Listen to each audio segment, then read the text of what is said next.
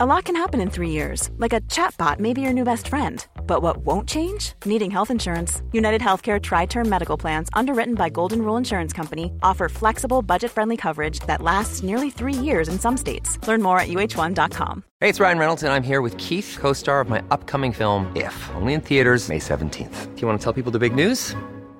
All right, I'll do it. Sign up now and you'll get unlimited for $15 a month in six months of Paramount Plus Essential Plan on us. Mintmobile.com slash switch. Upfront payment of $45 equivalent to $15 per month. Unlimited over 40 gigabytes per month. Face lower speeds. Videos at 480p. Active Mint customers by 531.24 get six months of Paramount Plus Essential Plan. Auto renews after six months. Offer ends May 31st, 2024. Separate Paramount Plus registration required. Terms and conditions apply if rated PG.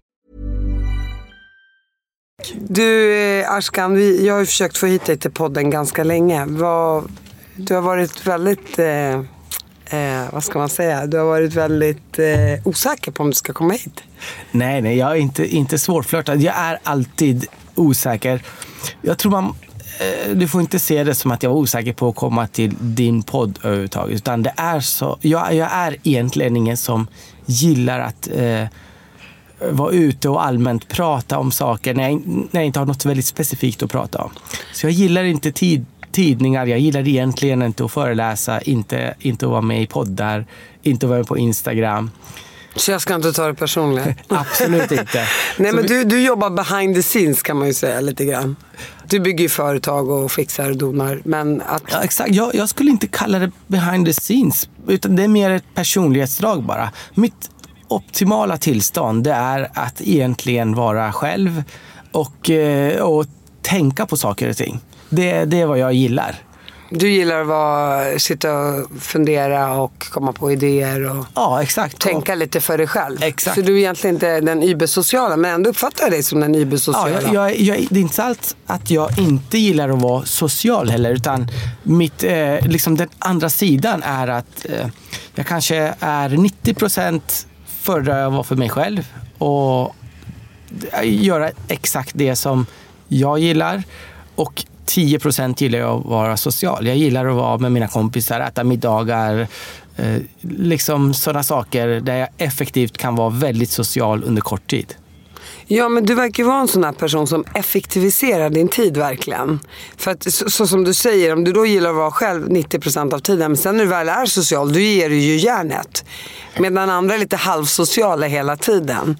Så, så eh, du kanske inte tänker att det är så, men Ja, det exakt. blir ju så. Ja, det, det, det är väldigt spontant. Det tänk, jag tänker inte. Men det är klart, är man mycket för sig själv då kanske det är roligare att vara med alla andra också. Ja, de har ju byggt Ja, upp väl. den där Exakt, känslan av exakt. att nu jäklar ger jag järnet. För då har man Exakt. kanske varit uttråkad så pass lång tid. Men när du är ensam, vad gör du? Det är så intressant att du frågar, för det är aldrig någon som har frågat. Men för jag har funderat själv, varför gillar jag att vara ensam? För Said, han är ju precis tvärtom som är min, min kollega. Han är, han är liksom väldigt, har väldigt behov av att umgås med andra människor.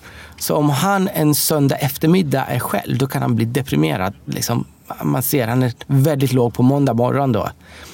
Men jag, jag bygger liksom egna... Jag funderar alltid på hur fungerar saker och ting? Hur eh, eh hänger saker och ting logiskt ihop? Så jag bygger ihop egna mentala världar kan man säga. Och liksom sätter ihop dem. Så på sätt och vis, det låter, det låter, Det låter sjukt. hokus Ja, det, låter hokus men- det låter också sjukt. Men det är inte det. Men, men de världarna är egentligen mycket mer levande än eh, Än att sitta och snacka skit på krogen. Exakt, exakt. Så att jag, jag är i en tillstånd, om du tänker dig en, en konstnär som målar någonting som kanske eh, det är exalterande och kreativt, så är det så för mig. Att jag, eh, men bara att allt är i mitt huvud egentligen. Och det är det du har gjort eh, din förmögenhet på och byggt upp dina framgångar på. Det är ju din kreativitet inom business skulle man ju kunna säga. Och det hänger ihop med det här du sitter och försöker bygga ihop när du är ensam. Ja, precis. Absolut. Och vi ska återkomma till det, Ashkan.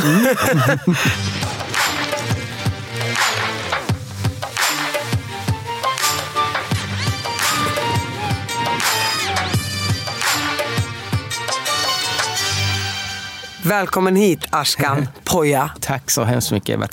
Berä- Berätta om din bakgrund och var du kommer ifrån. Jag kommer ju från Iran ursprungligen Eh, och eh, ja, flyttade hit när jag var tio år till Sverige med mina föräldrar. Och vi kom som politiska flyktingar. Så att eh, precis under den tiden så, ble, eh, så började Iran, eh, det var en revolution och det började bli mer och mer tydligt att det här kommer att vara en religiös diktatur, inte demokrati som då mina föräldrar hade hoppats på. Ehm, Uh, och med, med, allt konstigare regler som att män och kvinnor inte skulle ha samma rättigheter. Ja, lite sådana saker. Så till slut blev det en clash och min pappa kunde inte vara kvar där så han flydde och vi flydde efter. Vilket år var det här? Det här var 86. För revolutionen startade väl 79 någon gång? Ja, exakt. Så det var några år efter och då var du 10, 86 och då kom ni till Sverige. Var det, hade ni några svårigheter att fly eller ni tog planet och bara drog? Oh, det, det, det, var, det var...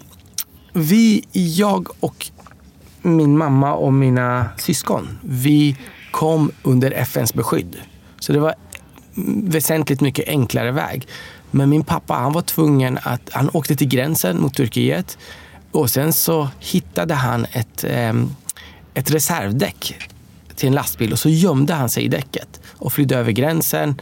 Och där anmälde han sig, för, för han, var, han hade bara fått permission. Han, var, han satt i fängelse och sen lyckades min mamma muta någon eh, hög åk, åklagare på något sätt så att han fick... I Turkiet? Nej, i, i eh, Iran. Ja, men vänta, han gömde sig, nu, för nu hänger inte jag med, han gömde sig i däck i Turkiet eller i Iran? I det här reservdäcket? I, så vi bodde i Iran och han försökte fly från Iran till Turkiet. Så i gränsen mellan Iran och Turkiet så gömde han sig i reservdäcket. Alltså i lastbilen då eller? Vad, vad, hur gömmer man sig i reservdäck? Ah, jag vet inte riktigt. Det var hur han har beskrivit det i alla fall. Men, Men... i, i last, han måste ju... Ja, i en lastbil. En lastbil exakt, vid reservdäcket exakt. någonstans som ja. låg där under kanske, eller? Ja, jag, jag föreställer mig att det är ett stort hjul och han gömde sig i det hjulet. Ja, i däcket ja, precis. Mm, I däcket. Och däcket låg ju i lastbilen någonstans Ja, exakt, säkert. exakt. Och då tar han sig över från Iran till Turkiet i den här lastbilen. Precis, precis. Uh, och, uh, och där uh, så gick han till FN.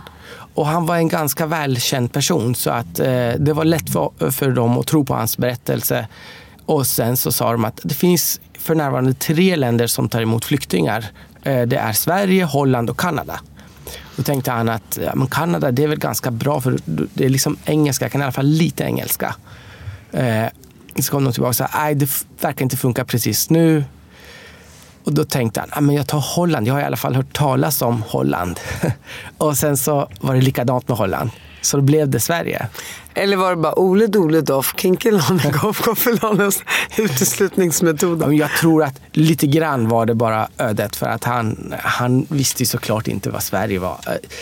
Alltså, Nej, vem väljer att åka till minus 20 grader mellan oktober och april egentligen? Vi flyktingar från, eh, vi palestinier. Jag bara, varför åkte ni inte till Kalifornien? Om ni ändå ska dra, dra söderut. Eller vad blir det? Västerut i och för sig. Men... Ja, du har rätt. Men du har helt rätt. Jag tror att det är... Eh, min mamma trodde på all, allvar att Sverige var Nordpolen. Att det var liksom sex månader var det totalt mörker, sex månader var ljus. Inte så långt ifrån ändå, men eh, att det var isbjörnar här och eh, så.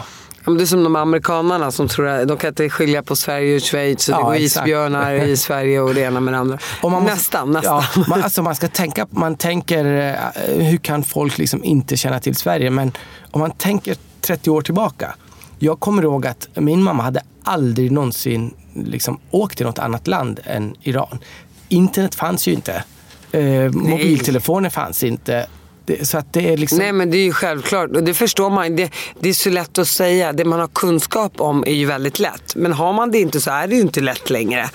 Nej. Ibland kan man, ja, och idag är det lätt på ett annat sätt. Idag kan man ju liksom man googlar upp vad som helst och, och, det är enkelt. Men på den tiden var information verkligen liksom svårt att få tag på och förstå saker och ting. Jag tror just palestinierna kände nog till Sverige med Olof Palme och de var ja, väldigt pro-Palestina på den tiden och PLO och hej och hå. Mm. Så att Sverige var ett erkänt eh, pro-Palestina-land. Och, och, det var nog väldigt lätt för palestinierna också att få asyl i Sverige så att mm. de är statslösa. Mm. Så jag tror det var därför vi kom till Sverige. Vi mm. kom i 78 då. Eh, men eh, jag tänker så här. Din pappa ser du var väldigt välkänd. På vilket sätt var han välkänd? Vad jobbade han med i Iran? Han var... Eh, så när Shah, den gamla kungen, flydde så flydde väldigt många. Det var liksom kompisar och sånt som var bolagsdirektörer och de, de höga tjänstemän. Det var många som flydde med. Eh, och då blev det ett maktvakuum. Så Iran drivs ju mycket och drevs mycket då också av olja, oljeindustrin. Och då är det ett antal oljeraffinaderier och de, eh, de hade helt enkelt fackföreningar och de fackföreningarna bildade en styrelse där han var ordförande. Mm. Så på så sätt så var han en, en eh, relativt känd person, i alla fall för de, de och han kände inte att när shahen eh, flydde landet att han skulle vara med och, och bilda någon, polit, någon politik i, i, Iran. Utan han blev mest skraj för att det här kommer drabba mig på ett dåligt sätt. Så det är bäst att jag tar min familj och flyr härifrån. Nej, nej, jag tror att det var, det var väldigt politiskt. Det var, därför, det var därför som han blev fängslad och fick fly. Så anledningen var att de, eh, de, de, de styrde över oljeraffinerierna i, i ett par år. Och sen kom den nya ayatollan och sa att ja, det här, ni har gjort så bra jobb. Eh, ehm, eh, tack så mycket. Nu eh, ska ni göra som jag säger. Eh, och vi ska ha en konstitution där eh, vi kan ha val, men det är jag som bestämmer. Eh, och eh, vi måste ha ett råd som bestämmer vilka presidentkandidater som får vara med och, och, och sådana saker. Så han då, kände tidigt att det här är kört, det kommer hända mig någonting? Eh, nej, nej, utan det, det, blev en clash helt enkelt. De, de var, men vi är inte med på det här. Eh, så det blev en riktig clash. Så jag tror att det var över en, en natt så mördades alla som var med i den styrelsen. Det var bara min pappa som lyckades fly. Så han fick ett samtal. Jag minns bara att han kom, vi brukade aldrig resa någonstans. Helt plötsligt så kom han hem en dag liksom väldigt tidigt från jobbet. Så, ah, hej barn, vi ska, nu ska vi ut på resa. Eh, och liksom eh, försökte se munter ut. Men då hade någon ringt till hans fabrik och sagt du måste ge dig av nu, för de kommer och hämtar dig nu. Och det var någon från säkerhetspolisen eh, som eh, på något sätt gillade honom.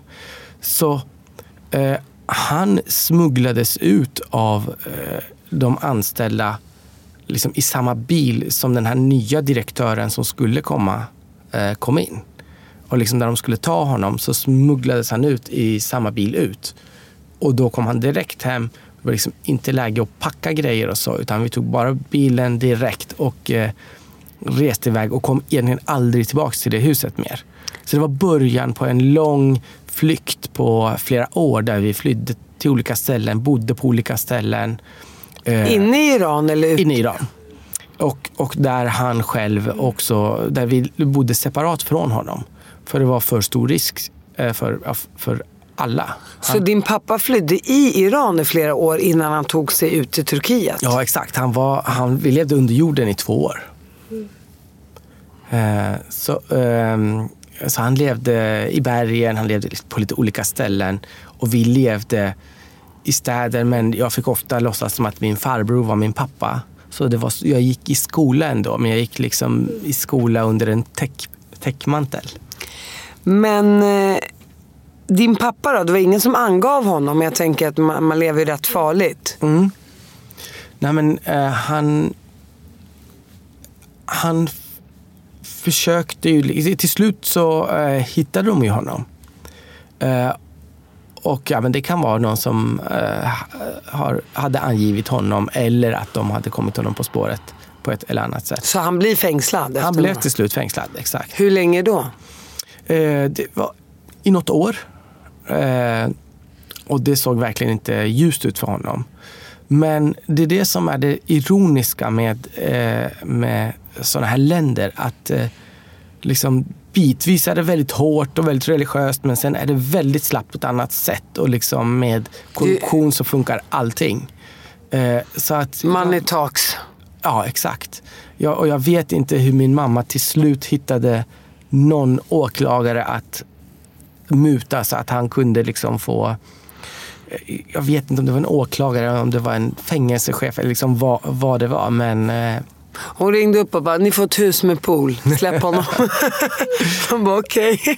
jag och frugan behöver Ja, men, a- absolut, svalka oss lite i värmen, så why not? Men, nej men jag fattar, så, så funkar det i hela Mellanöstern och Mm. i ganska stora delar av hela världen egentligen. Det finns ju till och med korruption i Sverige, jag menar, fast vi lever i ett av de mest demokratiska och icke-korrumperande länderna. Jag, jag, tänkte, jag tänker mig att de tänkte bara att det var värt, liksom han, är, han är ute i någon månad och vi tar in honom igen så får vi liksom väldigt mycket pengar. Någonting sånt där. Och då passar han på att dra. Då passar han på att dra. Varför åkte ni inte till Sverige redan då, några år tidigare? Alltså det är inte så lätt att, eh, att fly eh, från sitt land. Det är, det är ganska, det är inte, det finns ju inga garantier för att man får komma till Sverige eller man får komma eh, någonstans. Jag snabbberättar ju de här historierna nu men det var liksom, han var även i Turkiet i något år och famlade fram och tillbaka, åkte in i fängelse i Turkiet för han hade såklart ingen inträdespass i Turkiet. Så de undrade hur har du liksom... Hur dig släpptes han där? Var det återigen din mamma som betalade ut honom då? Det var det du sa tidigare. Ja, nej, eh, han, min mamma betalade ut honom bara i Iran. I Turkiet så, så satt han, men hans mamma pratade turkiska. Eh, Så de blev väldigt förvånade när han pratade turkiska. Och de tyckte, de, eh, liksom turkar kan vara ganska nationalistiska. De tyckte, hur kan vi sätta en turk i fängelse här för att han inte har något inträdes... Eh, så de sa, ah, men du, du får gå helt enkelt efter... Vi gillar dig, du pratar vi, turkiska. Vi gillar det, ja. Men han satt ett ganska bra tag och eh, så under ganska konstiga förhållanden. I Turkiet får man tydligen ingen... Alltså, sitter man i fängelse så får man ingen mat. Utan man måste köpa sin mat. Eh, så att han fick liksom eh, köpa sin mat, han fick dela mat med massor av gatubarn som, hade, eh, som satt med honom. Han, men han, kunde, han översatte oftast när det var någon som, där de behövde persisk-turkisk översättning. Så efter några månader så, så sa de så här, men du är, du är turk, du får komma ut. Men jag tänker att sitta i fängelse både i Iran och Turkiet, vilket måste ha ändå präglat honom ganska mycket. Kunde ni känna av någon form av, eh, under er uppväxt i Sverige, levde din pappa med demoner efter fängelsetiden eller påverkade det här honom negativt under er uppväxt i Sverige? För att oftast förföljer de här grejerna en Mm, absolut. när Han man hade- kommer ut ur fängelset. Alltså han har fortfarande tortyrmärken på ryggen och så där, så man liksom ser det. Men det är ganska, det är helt otroligt hur bra han har klarat sig eh, mentalt. Men än idag så kan han liksom eh, alltså skrika mitt i nätterna och, och drömma mardrömmar om just hur det är att vara fängelse, eh, liksom vara i fängelse och, eh, och sådär. Så att jag tror att sånt inte lämnar en någonsin. Men han är ju en väldigt liksom, lycklig eh, person nu. Men om man är glad i sig själv så tror jag också att man klarar av dystra delar av sitt liv på ett bättre sä- sätt än om man är en bitter eh, person Mm. från början eller någon som är mår lite sämre som det är. Mm, För att jag tror, och, det, och det tråkiga med alla de här, vad, vad folk inte förstår med flyktingar i Sverige eller de som kommer hit och som hamnar i förorten. Och, det är att många av de här föräldrarna har haft ett jävligt tufft liv. Och sen ska man försöka vara glad och lycklig och försöka fostra sina barn på ett positivt sätt. När man bär på så mycket skit själv. verkligen. Och så hamnar man i förorten och barn hamnar i sämre skolor och de har sämre förutsättningar.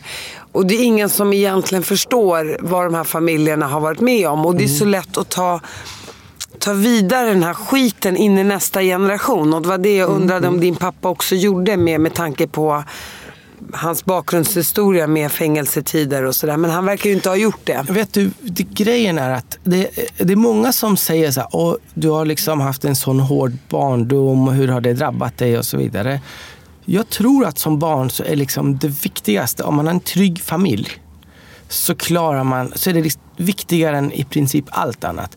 Och det hade jag, även när inte jag hade honom så visste jag att det fanns en pappa som älskade mig någonstans. Han ville mer än något annat träffa mig. Men det går inte nu. Och det visste jag när han var borta i Turkiet, när liksom jag inte träffade honom på många år. Och jag hade min mamma där, jag hade min farmor där faktiskt. Och liksom, det var ett väldigt kärleksfullt en kärleksfull kärna. Så att jag har aldrig upplevt min barndom som tuff.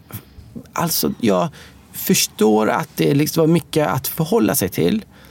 Men så är det. Så är, så är omständigheterna. Jag kände mig aldrig oälskad och därför så känner jag inte att de har på något sätt överfört någon typ av sorg eller bitterhet över till, eh, till mig. Och det märker jag tycker jag när jag träffar dig. Det, det, det förstår jag. Hur många syskon är ni? Vi är tre. Är du äldst i syskonskap? Jag är äldst. Så du hade två yngre syskon då? Ja. När ni, en bror, en syster, två syrror? en, en syster och en bror. Ja, Mellan- lagom. mellansyster. Ja, tre barn. Ni funkar i en Volvo, mamma, pappa och tre barn. Ja, det är roligt att när du ser det funkar i en Volvo. Det, är, det är ett barn för mycket. För i början så var det liksom långt ifrån att man hade råd med en Volvo. Utan det var cyklar. Och, och när man eh, liksom åker eh, i bagageluckan eller i, i, i, alltså på styret eller någonstans. Så det, liksom, det blir ett barn och en vuxen på en cykel. Så det, blir, det var alltid ett barn för mycket. Ja, ja, ja. Du Eh, menar man kan skjutsa en där bak och en där fram? Ja, exakt. exakt. Men det är ju cykeln, nu pratar jag om bilen. Ja, exakt. Ja, men bilen var det ju inte ens att tänka på. Nej. Under många år, de, de första året, så var det liksom ingen som hade råd Ja, jag med förstår. bil på det sättet. Så, så, Så det var inte ens- cykeln som fick så, så inte ersätta. ens bilen var en fördel. Ja, jag exakt, förstår precis exakt. vad du menar. Men du var ju tio så du kunde ju cykla bredvid tänker jag. Ja, eh, först, exakt. Eh, Först hade vi två cyklar, men så småningom var det det som var lösningen. Att jag, jag cyklade bredvid. Men så kommer ni i alla fall till Sverige och här växer du ju upp. Vart då någonstans? Direkt när vi kom till Sverige så eh, var vi i en flyktingsförläggning i, i Hallstahammar. Eh, typ nära Västerås. Och där, där var vi kanske sex månader och sen så flyttade vi till Gävle. Norr om Uppsala. Norr om Uppsala, exakt. Och, och där växte du upp. Där växte jag upp, exakt. Så du har gått till skola där och Ja, gymnasiet. ja, absolut. Och hur gick skoltiden då? Skolgången? Gick det bra för dig? Var du duktig i skolan? Ja, ja absolut. Ja, det var... Så de, här, de lite ämnena som man ser svåra som liksom matte och sånt. Där är, där är man liksom mycket mer... Eh, tidigare så, så läser man mycket mer sånt. Så det var inga problem på det sättet. Så det var nästan tvärtom. att När man kommer till en svensk skola så, så är det den biten är för lätt. Och man, men man får inte göra mer heller så att man blir lite uttråkad. Så under flera år blev jag uttråkad samtidigt som man har det andra att liksom tampas med som är svenska. Och, men som barn lär man sig svenskan ganska fort.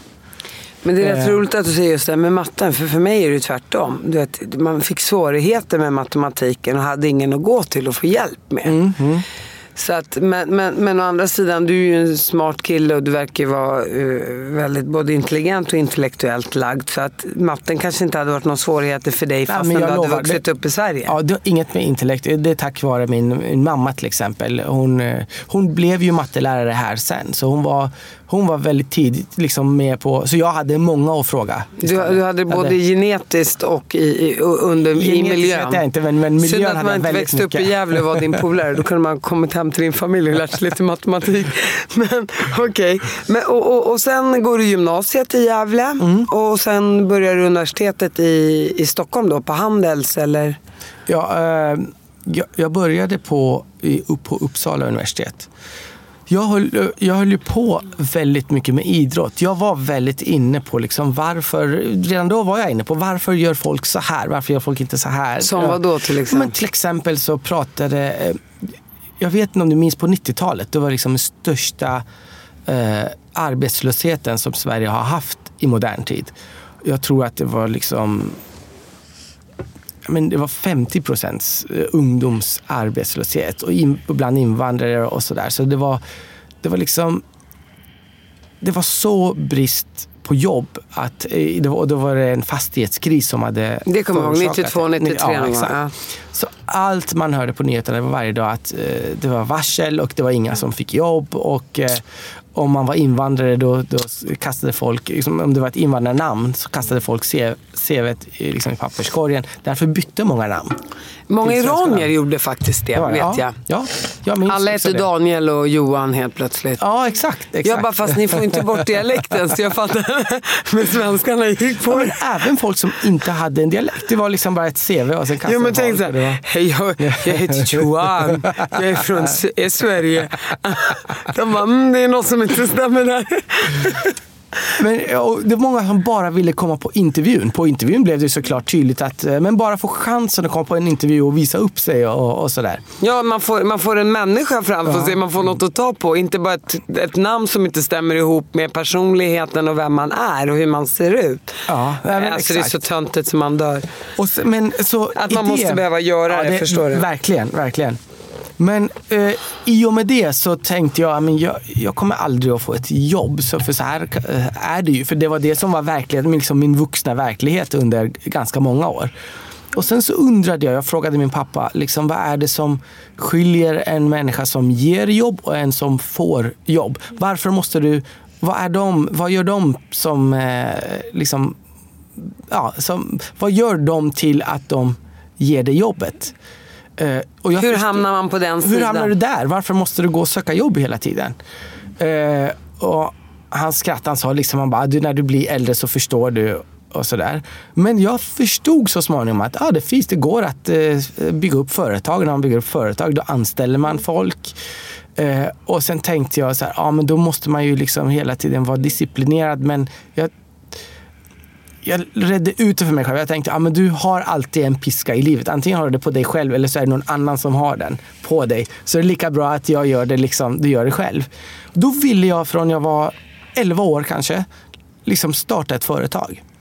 Eh, Men det var ju, det, jag hade massor av idéer och tankar och, och sådär. Men Och vad hade du för idéer och tankar? men, alltså, det går inte ens att beskriva. Säkert hundratals olika affärsidéer över de här åren. Jag tänker sen, en, en entreprenör som hade varit född på 1700-talet hade klarat sig lika bra på 2000-talet. För det, där, det mindsetet finns ju kvar. Och man nosar ju upp vad som är viktigt. Precis som du, det du pratar om, just när du hade idéer, bygga företag, hur ska jag ta mig dit? Du hade ju haft samma tänk även om 200 år, fast inom andra områden. Så jag tror man är född Ja, sån. det stämmer. Men många... Eh, jag, jag tänker det, man, det till exempel är det inte viktigt att bygga saker för många utan det är viktigt att eh, känna sig lycklig eller känna sig ostressad. Eh, eh, det, kan, det kan finnas en poäng i det. Även om Absolut. Jag menar hur många känner man inte som Nej, men jag vet att jag går till jobbet, jag har min månadslön, jag kan lägga undan 500 spänn i månaden. Jag sparar till min semester, jag har min semester fem veckor om året eller sex, whatever. Och, och, och går efter den här trygga modellen. Så att just det här entreprenörskapet och att bygga sig själv och, och eh, hamna på den där sidan där man anställer och inte blir anställd. Där krävs ju en annan typ av drivkraft tror jag och ett annat mindset.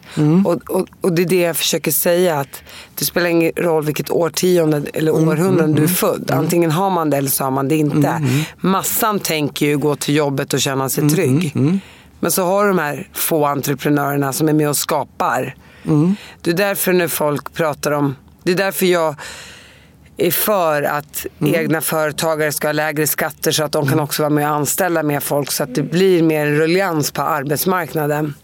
Vet du en, en sak som är liksom, jag har ofta faktiskt funderat på, jag, jag, jag vet att jag inte är så smart. Va? Ja, men, Tvärtom ja, men, ja, men jag, jag, du, det du säger är, är liksom smicker och jag... Mm. Eh, tack Jag vill låna pengar, Ashkan. Men, men grejen, är att, grejen är att jag vet att jag är... Eh, jag, men jag funderar på varför är jag chef över så många väldigt smarta personer. Jag hamnar liksom eh, hela tiden så att jag är chef över folk som eh, har varit bättre än mig i skolan, som har mer utbildning, som är jag, jag ser ju på dem på varje dag att de är smartare och ändå toler, tolererar de att eh, jag är deras chef. Men jag fattar precis vad det handlar om. Jag berättar, var, varför, varför tror du? Nej, Men, men det är ju en sak att vara eh, den som ser de smarta och vet, du är ju, där är du street smart. Du ser ju vilka du ska ha runt omkring dig för att nå framåt. De personerna har, du, hur ska jag förklara? De sitter på nycklarna men du vet vilka nycklar du ska använda för att öppna dörren. Det vet inte de för de är självaste nyckeln. Förstår du skillnaden? Ja, jag förstår skillnaden. Men jag tror att det finns... Jag tror att de du, du också tycker jag är helt ute? Nej, jag tycker inte alls. Jag, jag är fel ute? Jag tycker du, du är rätt, men det finns... Jag tror att den här känslan du säger av att gå till ett tryggt jobb. Jag vet ju att det jobbet, även om folk känner det, så är det inte tryggt. För om företaget går dåligt, då förlorar alla, alla jobbet. Så det är bara en känsla av trygghet. Men det bygger på en känsla av rädsla. Den rädslan är att jag klarar inte av ovissheter. Att, och det är bara en mental konstruktion som väldigt många eh, skapar för sig själv. Att, eh, ja, men jag fattar. Du, du vill ha kontroll på läget. Och du vet att den enda som kan styra att någonting går bra, det är du själv. Du kan inte lägga ditt liv i andra människors händer. Utan Därför, den enda du kan lita på är dig själv. Ja, alltså jag kan lä lägga det i andra människors händer. Jag vet bara att jag, jag, jag kan inte känna mig säkrare att eh, om jag har ett jobb så är det inte säkrare, det är inte tryggare än att jag eh, gör det själv. Ja, ja, eh, du kan bara lita på dig själv. Ja, jag kan, exakt. Jag kan lita på mig själv. Jag kan lita på andra också. Men jag vill inte på ett falskt sätt lura mig själv att det här jobbet är tryggt. I'm Sandra and I'm just the professional your small business was looking for. But you didn't hire me because you didn't use LinkedIn jobs. LinkedIn has professionals you can't find anywhere else, including those who aren't actively looking for a new job but might be open to the perfect role, like me. In a given month, over 70% of LinkedIn users don't visit other leading job sites. So if you're not looking on LinkedIn, you'll miss out on great candidates like Sandra. Start hiring professionals like a professional. Post your free job on linkedin.com/people today. Even when we're on a budget, we still deserve nice things. Quince is a place to scoop up stunning high-end goods for 50 to 80% less than similar brands. They have buttery soft cashmere sweaters starting at $50, luxurious Italian leather bags, and so much more. Plus, Quince only works with factories that use safe, ethical, and responsible manufacturing. Get the high-end goods you'll love without the high price tag with Quince. Go to quince.com/style for free shipping and 365-day returns. Du vet, det finns en historia om en, eh, om en höna. Som du vet går... Eh, det är väldigt tryggt att vara en höna. För om du kommer ut och du får liksom lite mat varje dag eh, i förhållande till att vara en fågel som flyger fritt. Då måste du liksom kämpa för din mat varenda dag. Och det är otryggt. Du har liksom andra som kan äta upp dig, andra som kan skjuta dig. Men helt plötsligt så kommer du ut en dag och så tar den här ägaren som har gett dig mat varje dag och kanske till och med klappat dig lite och sen hugger den huvudet av dig. Och så blir du liksom till en, någons, någons mat. Eh, ekonomernas klassiska sätt att beskriva skillnaden mellan vad ska man säga, eh, upplevd risk och reell risk. Jag, jag, förstår precis vad du pratar om. Och jag tror att man bara mentalt måste komma ur att att eh, det är så väldigt tryggt att, eh, jag, att ha ett jobb. Jag, jag, jag, förstår, jag förstår precis. Och jag är också en trygghetsnarkoman. Eh, så att jag, jag förstår precis vad du pratar om. Jag är ju den där hönan som blir halshuggen till slut. Men, alla, alla, eller förlåt, jag människor. är den där bönan menar jag. Alla, alla människor är ju det. Hörde du inte att jag var bönan och inte hönan? ja, exakt. 99% är ju det. Men, men, men, men, men Ashkan, man kan ändå inte det är ju en del av kakan. Men du är ju också en entreprenör, du har ju skapat jobb. Vi ska prata om dina företag. Du har ju ändå, du anställ, hur många anställda har du idag? Eh, runt 2000. Ja, 2000 anställda. Ja, men du hör ju. Eh, eller jag hör ju också. Så att smartare, ja, men man måste ju ändå vara rätt smart för att kunna ha ett företag med 2000 anställda. Men berätta nu, du, du, du, du hamnar på Uppsala universitet och berätta om din framgång därifrån. Eh, så jag liksom, eh, jag pluggade så att jag klarade mig, men jag höll på med idrott också hela tiden. För Vad att, eh, idrottade du med? Med kampsport. Eh, och det är väldigt skönt när man är liten. Då Liksom, det är nästan vuxna som alltid ska säga vad du ska göra och inte göra. Men när det kommer till sport så kan man styra ganska mycket själv. Det beror på dig själv hur mycket du tränar. Det beror på, dig själv hur mycket du eh, liksom, eh, du, du kan vara kreativ på ett sätt som inte är eh, och, och borta från de vuxnas värld. Så det var det jag höll på med hela ungdomen från jag var 11 tills jag var 27 så var jag det och så liksom gjorde jag det väldigt, väldigt seriöst de senaste sista sju åren kanske. Men var du, vann du några priser? Och... Eh, Ja, ja, massor. Jag var med i landslaget, jag blev svensk mästare i, eh, många gånger. Eh, Jag blev världsmästare i något som heter combat jiu-jitsu och sådär. Jaha, vad är det då? Så det, var, men det, det, det är en... Typ jujutsu, en form av karate ja, liksom? Ja, exakt. Så var vann du VM Det var, det var någonstans? det närmaste det som kallas mixed martial arts nu. På den tiden, det låter som man hur gammal som helst, men då fanns inte mixed martial arts. Utan det var liksom, alla gjorde sina grejer. Eh, och, och, eh, och det var ganska skönt för mig. Och då lärde jag mig också hur man... Det är också som ett företag. För att du måste hitta sponsorer. Och det är en liten sport. Det, ingen, det finns ingen liksom uppbyggd infrastruktur som det är i hockey. I hockey räcker det med att du är duktig. Så finns allt annat liksom uppbyggt. I en liten sport som jiu-jitsu då måste man bygga upp det. Så då var det att bygga liksom, sponsring, att eh, ha bra eh, lagmedlem, eh, så teammedlemmar att träna med. Eh, och det var därför jag flyttade till Uppsala, för det fanns väldigt, väldigt bra gäng att träna med där. Entreprenörskap och ja, ja, så här är det ju att idrott är väldigt bra för hjärnan såklart och man Mm. orkar ju mer i skolan om man idrottar. Men det brukar ju inte hänga ihop att vara super, super duktig entreprenör och eh, framgångsrik affärsman med att ha vunnit VM i, i jujutsu. Men det hänger ganska mycket ihop. Ja, men det är Det- inte så många stjärnor som har blivit lika framgångsrika som du har blivit. Om du tittar rent generellt, titta ut i världen. Det, det, en- jag tror, det var kanske tur för mig att det var en sån oglamorös sport. Eh, Jag, jag visste redan eh, liksom, innan att jag kommer att sluta efter eh, när, ungefär när jag är klar med skolan. Och då ska jag starta företag istället. Och liksom, I många, hade det varit fotboll hade det säkert inte blivit så. Då hade man kört på i samma, eller tennis eller något, något annat. Eh, Men jag, jag märker ju att det finns väldigt många duktiga idrottsmän eh, i affärslivet. Jag träffar dem hela tiden. Jo, eh, nej, kanske nu kommer mina fördomar.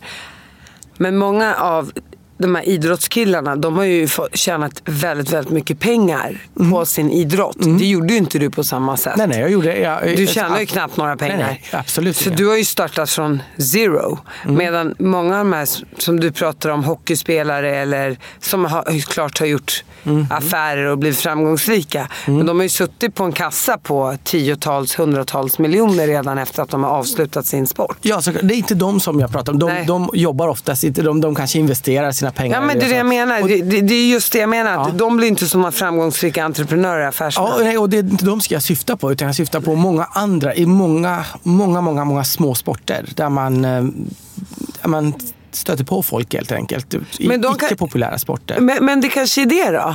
Att de, tjänar, de, de i de här små sp- sporterna har inte tjänat tillräckligt med pengar. Så de är tvungna Mm. att kliva av det där för att tjäna pengarna på riktigt. Medan de andra har ju Ja, kört absolut. Mm. sin sport och tjänat sina pengar så de är inte lika hungriga när de är klara. Mm. Så det kanske är det som är Ja, absolut. skillnaden då. då. absolut. För att det finns ju ändå, jag förstår vad du kanske menar, eller jag kanske har fel i det här, men att är man så engagerad i idrotten och vill bli bäst så finns ju en tävlings, ett tävlingssug och man är självdisciplinerad och tar sig dit man vill.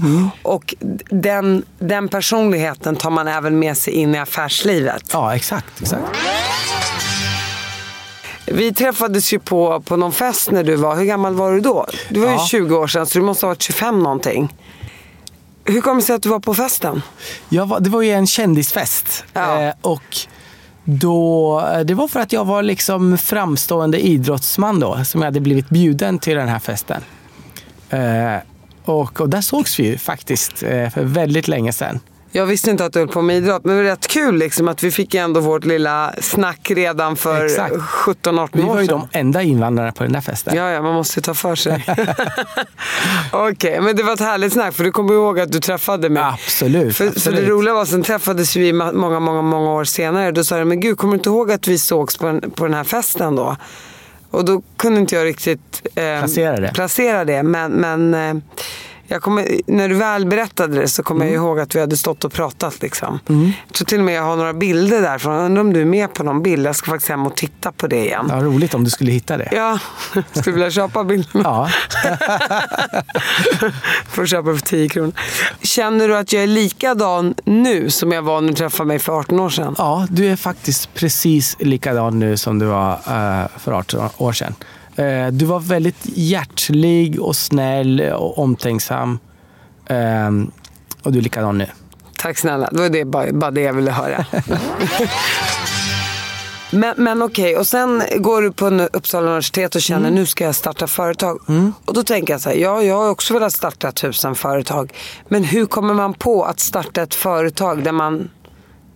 Tänkte du så här, jag vill bli rik eller tänkte du bara, jag vill inte bli anställd, jag ska anställa? Nej, jag vad, tänkte... vad, vad var ditt tänk? Mitt, min första tanke var så här, att jag vill inte vara... Eh, jag, bara, jag kände att jag vill, jag vill liksom inte eh, vara med... En, eh, jag vill vara fri. Så tänkte jag. Jag vill kunna göra vad jag vill på mina dagar. Och förutsättningen för det, det är att jag har så mycket pengar att jag inte behöver eh, jobba. Jag behöver, liksom inte jobba för att kunna försörja mig. Eh, det var min första tanke. Så, min, jag, så det var liksom inget ädlare än så. Jag ville bli bara rik nog för att kunna vara fri. Eh, Du vill vara den där fågeln som flyger. Ja, absolut. Jag vill vara... Och jag visste att även om jag gör det, kanske är ändå samma sak jag vill göra resten av mitt liv. Men jag vill inte... Eh, det, det är rätt lätt att lura sig själv när man inte har möjligheten. Så jag tänkte, ah, men nu ska jag bli så rik så jag inte behöver några pengar. Sen kan jag bestämma om jag tycker det är kul eh, eller inte att jobba eller göra vad jag vill då. Men åtminstone så slipper jag lura mig själv ett helt liv. Det var, det var ett stort skräck. Jag har alltid haft ett skräck att bli 70-80 år och titta tillbaka och säga att ah, mitt liv liksom, jag, det är bakom mig snarare än framför mig. Det mesta av det i alla fall. Och, eh, eh, och jag gjorde ingenting med det. Ja, jag förstår. Det är en panikkänsla. Ja. Eh, men okej, men och hur kom du på ditt första företag? Jag hade liksom, du vet, hade hur många idéer som helst. Och jag var redan på gång att eh, starta eh, en annan grej. Men- Och det här är under tiden du pluggar? På, Ja, absolut. Du är i Ja. 20-årsåldern. Ja, absolut. Eh, så när, eh, sen så ringde en kompis mig, för jag pratade om affärsidéerna hela tiden och sådär. Eh, alltså Said eh, då, som mm, jag har jobbat mycket med nu. Och han gick också på Uppsala universitet. Nej, han var, han var en gammal barndomskompis. Eh, så han, han var forskare och han hade samtidigt, ja, han var kemist. Så han hade väldigt snabbt blivit docent i kemi och vi var lika gamla. Han är två år äldre än mig. Så att, eh, Han är född 74 då. Ja, precis. Så att vi, eh, då sa han så här, du jag har fått fram ett bra material här. Eh, kan du hjälpa mig att licensiera ut det här eller sälja det till någon och så vidare. Du kan titta på vad du tycker om det. Och så började vi jobba ihop. Och det, var, det var kul att jobba ihop. Så då blev det det som blev vårt första företag. Som, det var kring hans, eh, hans uppfinning. Eh, Det var ett väldigt hårt glas. Jag tänkte hårt glas det liksom behövs överallt. Och jag gjorde en marknadsundersökning. Det såg jättebra ut. Och så startade vi ett företag tillsammans. Då. Vadå, Eh. ett vanligt dricksglas? Nej, det var, ett, det var liksom hårt glas. Så då måste man tänka på var behövs det specifikt hårt glas? Och, det, och då liksom, det intressanta var att när vi började verkligen bena ut det här, det är ganska krångligt, så märkte vi att det där hårda glaset var typ inte bra någonstans. Du vet, för du behöver ha hårt men det behöver vara billigt också. Eller så behöver du liksom, sätter du i glasögon, där det är väldigt dyra glas men då behöver du vara, ha viss typ av transparens. Och så håller man på så här med tusen olika applikationer så märkte vi men för att bara testa ut en av de här så måste vi ehm, eh, så så tar det liksom så lång tid och kostar så mycket att vi har inte, vi har inte råd. Och då tänkte vi så här, men vad kan vi göra? Nu har vi startat företaget. Vad kan vi göra som är bra? Och eh, under den processen så lärde vi oss så mycket om hur man bygger ett företag. Det, det, var, det, det blev ett bra företag, men vi sålde aldrig något av det, det som var den ursprungliga idén. Eh, det bolaget sålde vi faktiskt eh, nu för någon månad sedan för en och en halv miljard till engelsk, ett engelskt riskkapitalbolag. Du och Said? Ja, precis. Helt otroligt. Och, och, det var det här med det här glaset? Ja, precis. Det var så det började, men sen var det så mycket glas i det. Så Nej, men vad blev det då? Eh, Får ju berätta ja, historien. Absolut. Det, det, är en lång historia. Det är många, men gör den många kort. iterationer. Men det blev eh, mer eh, så keramiska material, andra typer av material eh, som, vi, eh, som vi sålde. Och vi, vi, har gjort många komponenter som är bättre än de bästa i världen. Men man lär sig också att det är inte alltid att du har en bra produkt. Du måste hamna i ett marknadsläge som är rätt. Du måste eh, hamna i en marknadsstruktur som är rätt. Eh, och allt sånt där lärde vi oss i det här första företaget för det var så extremt krångligt.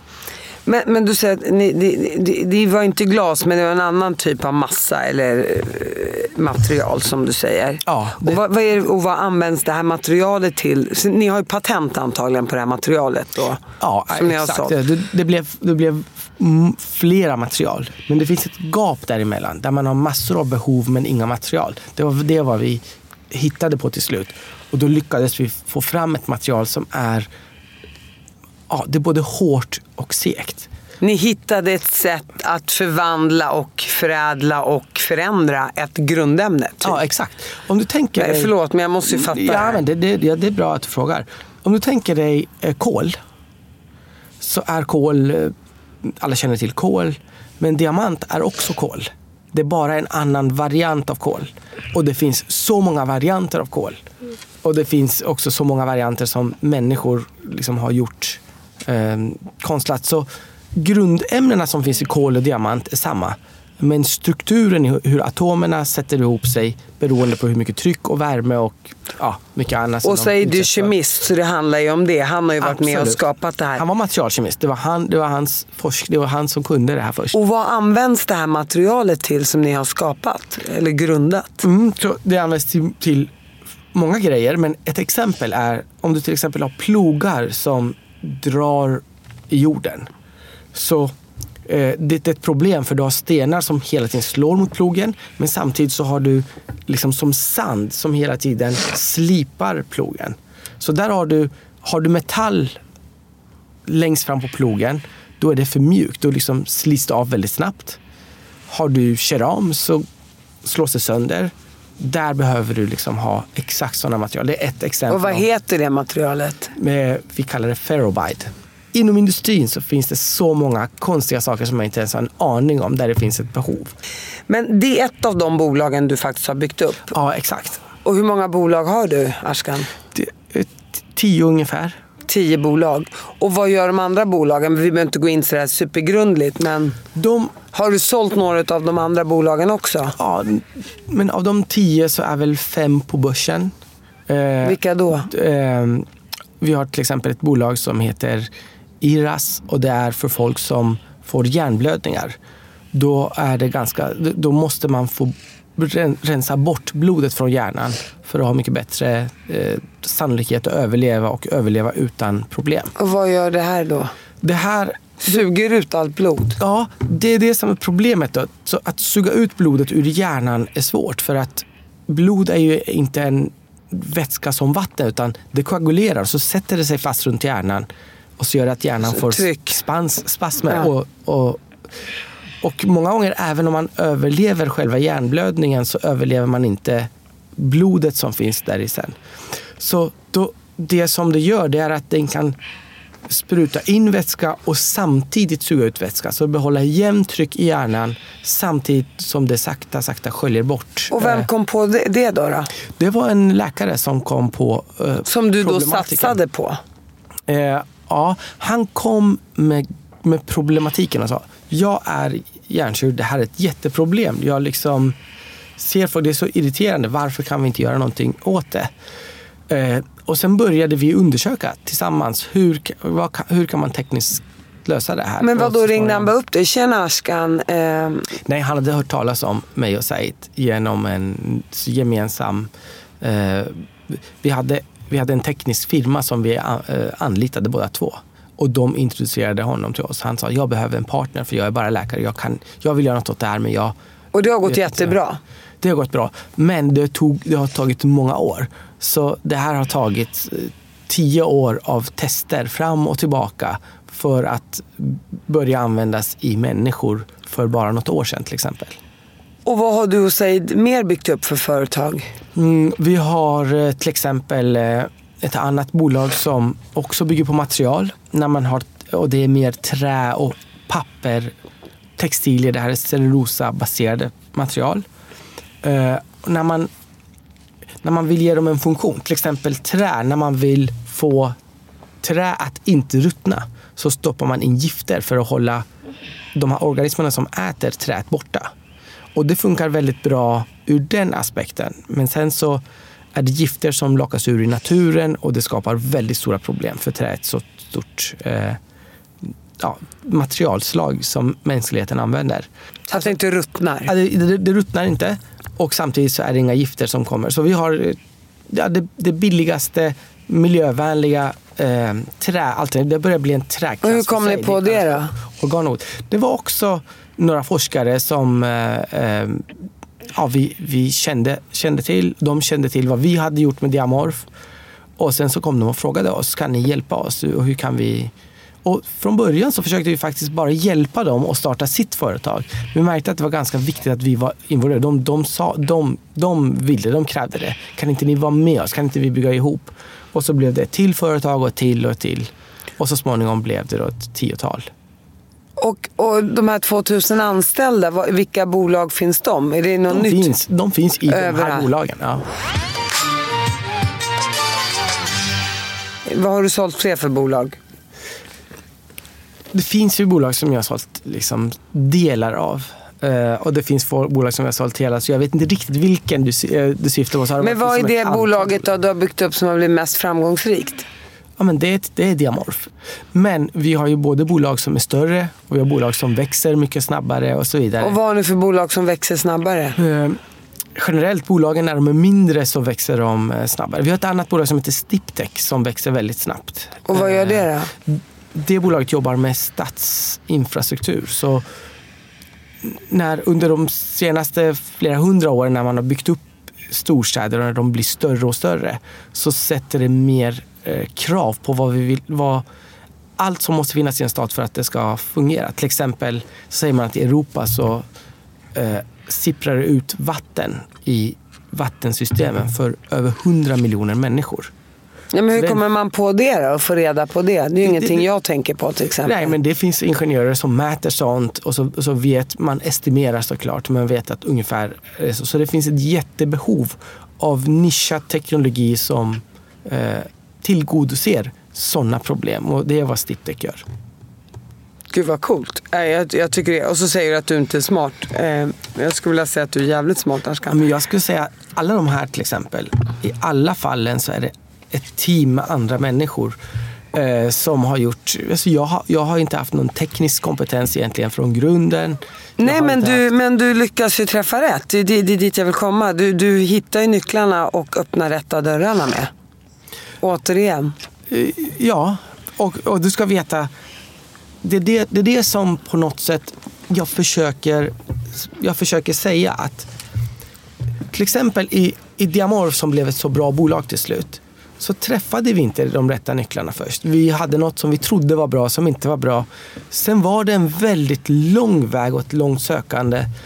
Så jag tror att jag träffar inte rätt. Jag bara... Eh, om jag har gjort något rätt så är det att jag har varit ihärdig eh, i att liksom och målmedveten nog att kämpa vidare när det inte går som man har tänkt sig från början. Utan det går fram och tillbaka många gånger och till slut så liksom har det blivit rätt. Jag, jag håller med. Och, och, och, och att bygga ett företag, folk tror ju att det sker över en natt. Jag hade ju, om, vet du vem Alexander Goga hade jag här i podden för några veckor sedan.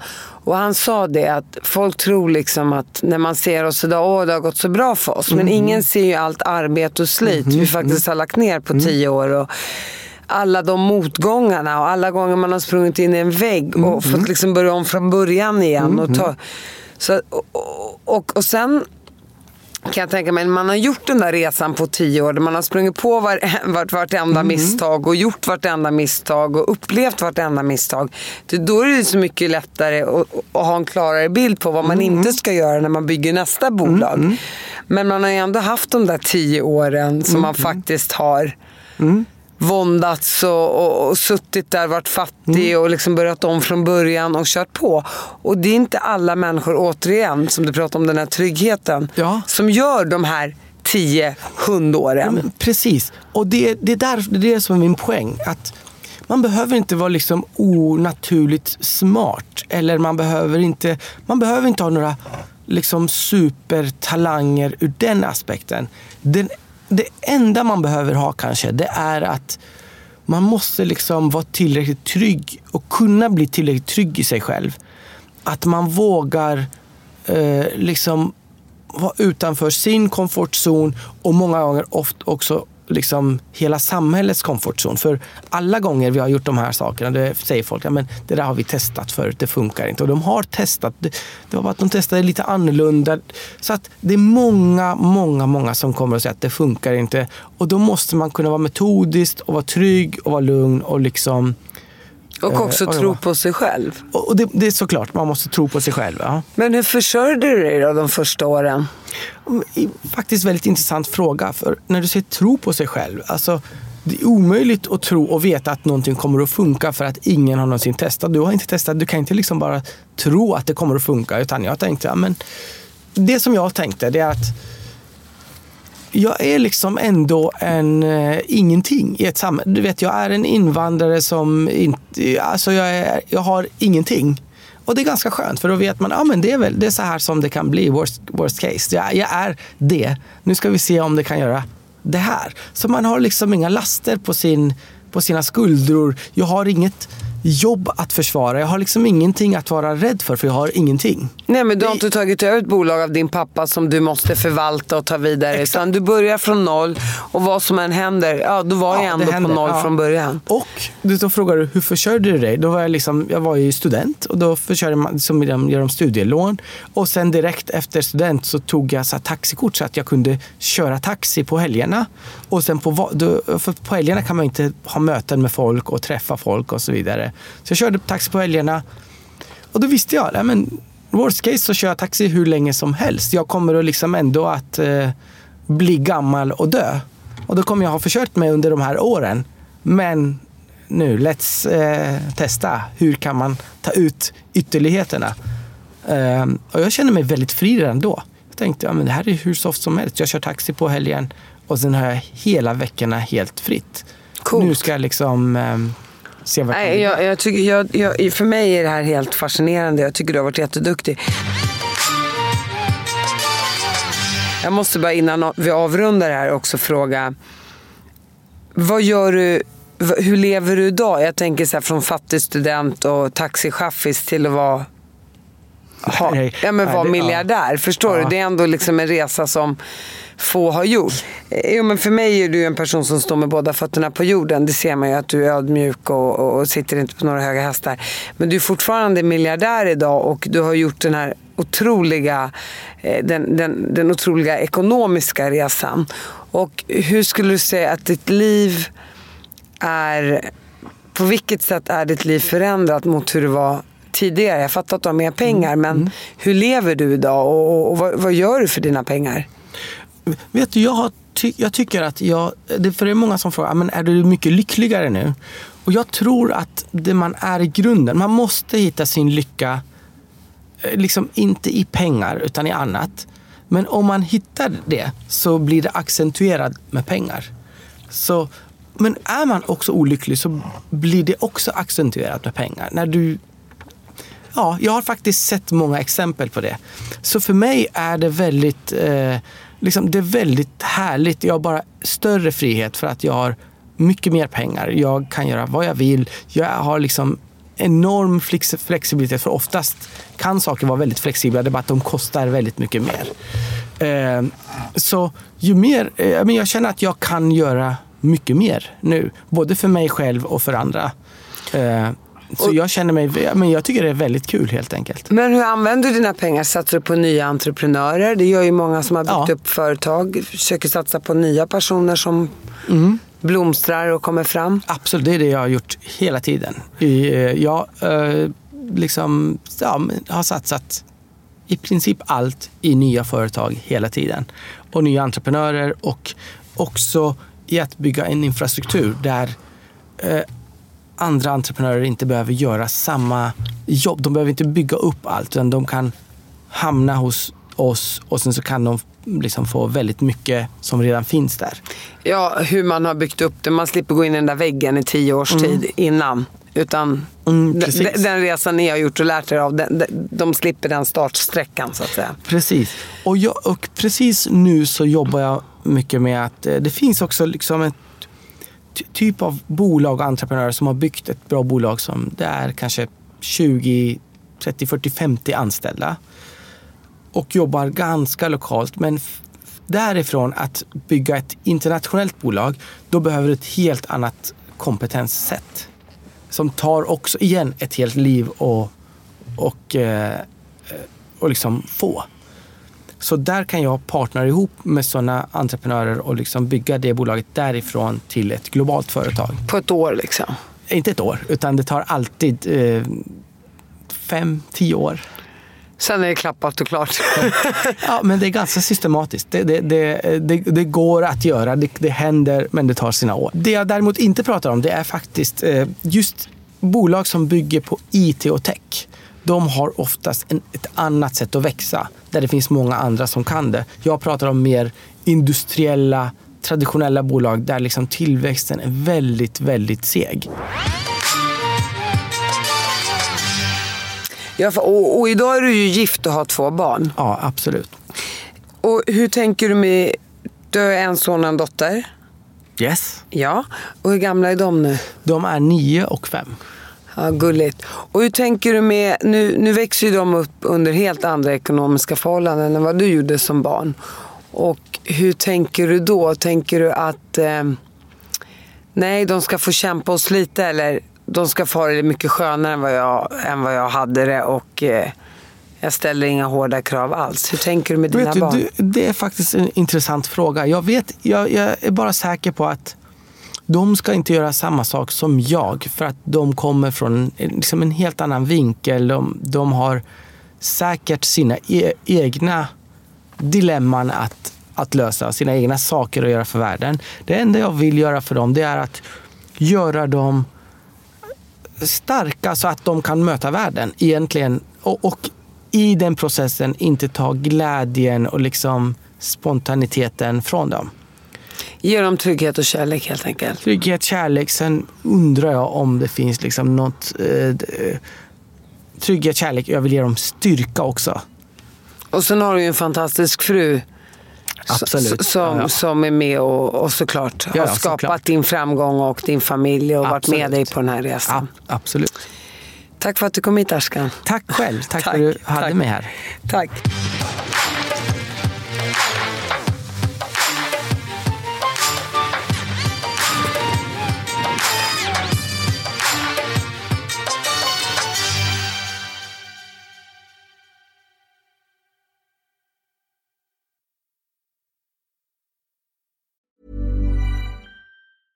Hey, it's Paige DeSorbo from Giggly Squad. High quality fashion without the price tag. Say hello to Quince. I'm snagging high-end essentials like cozy cashmere sweaters, sleek leather jackets, fine jewelry, and so much more. With Quince being 50 to 80% less than similar brands.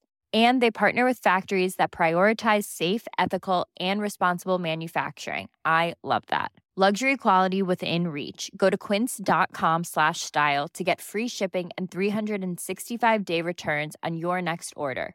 quince.com slash style. Imagine the softest sheets you've ever felt. Now imagine them getting even softer over time. That's what you'll feel with Bowl and Branch's organic cotton sheets. In a recent customer survey, 96% replied that Bowl and Branch sheets get softer with every wash. Start getting your best night's sleep in these sheets that get softer and softer for years to come. Try their sheets with a 30-night guarantee. Plus, get 15% off your first order at bowlandbranch.com. Code BUTTERY. Exclusions apply. See site for details.